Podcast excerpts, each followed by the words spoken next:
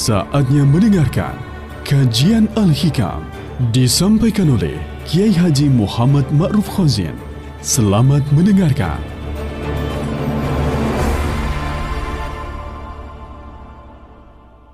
Assalamualaikum warahmatullahi wabarakatuh.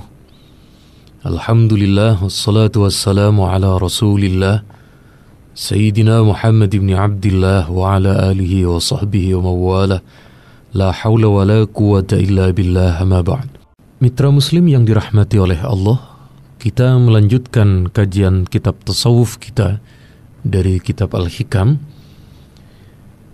Kali ini kita akan membahas dosa tiga yang dilakukan oleh dua putranya Nabi Adam, yaitu ketika putranya Nabi Adam, Nabi Adam maksud saya, Qabil dan Habil di dalam Al-Qur'an dalam surat Al-Maidah Allah menjelaskan bagaimana Nabi Adam ini ketika telah berjumpa dengan Hawa dengan ibu Hawa. Hawa ya, tulisannya memang berupa kalimat Hawa. Setelah berjumpa maka beliau berdua memiliki putra memiliki anak. Anaknya ini dari salah satunya itu memiliki kembaran laki-laki perempuan, laki-laki perempuan. Maka dalam banyak riwayat dalam syariatnya Nabi Adam pernikahan saat itu karena memang belum ada manusia selain mereka berenam, maka cara menikahnya adalah disilang. Kembaran laki-laki dan perempuan itu tidak bisa menikah, akan tetapi yang laki-laki menikah dengan wanita adik kembarnya. Demikian halnya yang perempuan, kembaran pertama, dia tidak bisa menikah dengan saudara kembarnya yang pertama, tetapi dia menikah dengan adik laki-laki kembaran kedua. Nah, saat itulah saat itulah kemudian ketika Kobil memiliki kembaran yang lebih cantik dan ternyata Habil adiknya memiliki kembaran yang tidak terlalu cantik sehingga Kobil yang memiliki kembaran cantik dia menikah dengan adik kembarnya yang tidak cantik. Kemudian Habil yang kembarannya tidak cantik, dia menikah dengan kakak kembarannya yang cantik. Itu di antara yang kemudian menyebabkan salah satu iri, salah satu kedengkian. Namun, di dalam Al-Quran, yang lebih dijelaskan sebenarnya bukan faktor itu, faktor yang lebih utama di dalam surat. Dalam surat Al-Maidah ayat 28 adalah watlu alaihim naba abnai adam bil haqq idh qarraba qurbanan fatukubbila min ahadihima wa lam yutaqabbal min al-akhar qala la'aktulannak. Bacakanlah Muhammad kepada mereka tentang kisah dua putra Nabi Adam dengan sebenar-benarnya ketika keduanya berkurban kepada Allah, lalu Allah menerima dari salah satunya, yaitu dari Habil, dan Allah tidak menerima dari yang lain, yaitu Qabil, maka Qabil ini berkata, La'aktulannak, wahai saudaraku, aku akan membunuhmu. Qala innama yataqabbalullahu minal muttaqin. Saudaranya yang akan dibunuh dengan ancaman tadi dia berkata, Allah hanya menerima kurban, Allah hanya menerima ibadah dari hamba-hambanya, orang-orang yang bertakwa, yang mematuhi perintah Allah, dan kemudian menjauhi larangan Allah. Setelah itu, fatawwa'at lahu nafsuhu qatla akhihi faqatalah. Kemudian, Qabil ini, dia mengikuti nafsunya karena memiliki perasaan dengki dan iri tadi kepada saudara kandung dari putra Nabi Adam meskipun berbeda kembaran untuk membunuh adiknya faqatalahu lalu dia membunuhnya. Setelah membunuh faasbaha minal khasirin baru dia menyesal. Setelah membunuh baru menyesal. Jadi sekali lagi berdasarkan ayat ini banyak di antara kita merasa menyesal itu kalau sudah melakukan dosa waktu mengkonsumsi minum minuman keras, waktu mengkonsumsi narkoba, dia merasa senang. Begitu tertangkap oleh polisi kita, oleh aparat kita, baru menyesal dia. Demikian halnya dengan mencuri. Ketika mencuri, dia tidak ada perasaan sesal. Dia tidak ada perasaan mengiba kepada dirinya sendiri. Baru kalau kemudian setelah mencuri dia ketemu oleh warga lalu dikeroyok kemudian masuk ke penjara maka penyesalan di atas penyesalan yang ia rasakan. Jadi sekali lagi penyesalan itu memang berada datang di akhir. Kalau penyesalan ada di awal maka tentu manusia tidak akan pernah melakukan dosa nah kemudian setelah Nabi Adam memiliki kedua putra dan salah satunya membunuh kepada yang lainnya ini, dalam sebuah hadis, sabda Nabi begini, La tuqtalu nafsun zulman illa kana ala ibni Adam al-awwal kiflun min damiha. Kalau hari ini ada pembunuhan, kalau hari ini ada orang yang dibunuh, maka Qabil, yaitu putra pertama Nabi Adam, dia akan senantiasa mendapatkan kiriman dosa karena Qabil inilah yang pertama kali melakukan pembunuhan. Nauzubillah. Jadi begini maksudnya.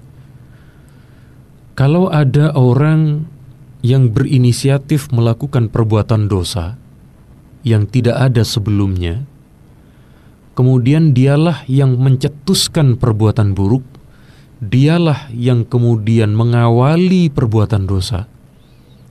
Lalu dosa itu ditiru, ditiru dan kemudian dilakukan oleh generasi dan orang-orang sesudahnya, maka inisiator pertama ini, orang yang melakukan pertama ini, dia terus-menerus mendapatkan kiriman dosa karena dialah yang mengawali. Maka di dalam ayat dan juga di dalam hadis ini mendorong kepada kita agar jangan sekali-kali mengawali perbuatan buruk. Misalnya, misalnya di kampung sudah bagus, di kampung sudah tertib, di kampungnya sudah religius sekali, lalu ada satu orang tiba-tiba datang, dia kemudian membawa ayam, membawa merpati, kemudian ada uangnya untuk dijadikan totoan dalam bahasa Surabaya, dijadikan alat untuk berjudi, yang menang mengambil hartanya orang yang lain, yang kalah harus kehilangan hartanya. Kemudian di kampung itu terus-menerus berlanjut. Maka si A yang pertama kali melakukan perbuatan itu di kampungnya, meskipun dia sudah mati puluhan tahun yang lalu, dosanya tetap kebagian. Karena dia yang mengawali perbuatan buruk. Demikian halnya kalau kemudian kita berinisiatif dengan kebaikan. Di kampung belum ada kebaikan misalnya. Lalu kita awali dengan majelis ilmu. Kita ajak dua orang, tiga orang ngaji di masjid. Kita ajak beberapa orang untuk zikir Ayo daripada kita nganggur kita ke masjid ngaji bareng-bareng, baca Yasin agar orang tua kita di alam kubur mendapat ampunan oleh Allah. Lalu kemudian kebiasaan yang baik ini terus-menerus dilakukan, maka maka orang yang pertama kali berinisiatif melakukan kebaikan, dia terus-menerus mendapatkan pahala karena dia mengawali, karena dia yang kemudian mencetuskan Nah, kembali ke pembahasan kita, berkenaan dengan hasut iri hati ini, iri hati ini faktornya itu adalah dia tidak mau, dia tidak menerima kalau orang lain dapat nikmat. Misalnya, kita punya tetangga, sama-sama baru menduduki rumah, sama-sama baru membeli. Lah kok sudah satu tahun kita masih biasa saja, dan ternyata tetangga sudah beli mobil. Maka, bagi sebagian orang, ini adalah perasaan merasa tersakiti. Kok cepat sekali dia seperti itu? Maka sekali lagi, hal yang semacam itu penyakit. Itu penyakitnya hati. Kita ternyata merasa tidak rela kalau orang lain dapat nikmat. Sekali lagi, sifat semacam ini namanya hasut atau iri hati. Sebaliknya, kalau orang lain dapat musibah, misalnya orang baru punya mobil, kemudian kita lihat beberapa hari, mobilnya tidak ada di rumah, ternyata ada di bengkel. Kenapa pak mobilnya ada di bengkel? Ini habis tabrakan. Kemudian di dalam hatinya dia berkata, Ayo, bag enak, rasain kamu. Nah, ini hasut namanya. Hasut dengan rasa bahwa ketika orang mendapat musibah, dia senang. Nauzubillah, kita tidak boleh memiliki perasaan seperti itu. Jangan rasain lo, jangan pernah seperti itu. Rasakan nih sekarang. Jangan kita hilangkan penyakit-penyakit semacam itu dan kemudian kita berempati. Yang sabar pak, nanti insya Allah mobilnya akan segera selesai perbaikannya dan seterusnya. Jadi sekali lagi hal yang semacam ini adalah karena merasa kepada orang lain itu merasa kurang dekat, merasa kurang baik. Bagaimana cara mengobatinya? Cara mengobatinya tentu kita ini husnudon, kita ini berprasangka buruk, menganggap tetangga yang sesama muslim sebagai saudara, menganggap orang-orang di, di sebagian kita itu sebagai orang yang memang layak untuk mendapat nikmat itu. Jangan kita hanya melihat sisi keburukannya, tetapi sekali lagi kita kemudian mensyukuri kalau mereka memiliki nikmat yang telah dianugerahkan oleh Allah kepada mereka.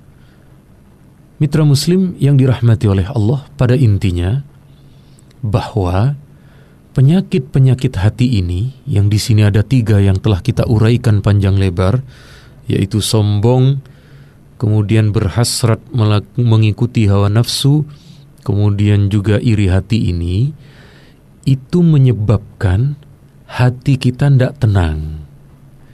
Kalau hati kita tidak tenang, maka akan berpengaruh ke pola pikir kita.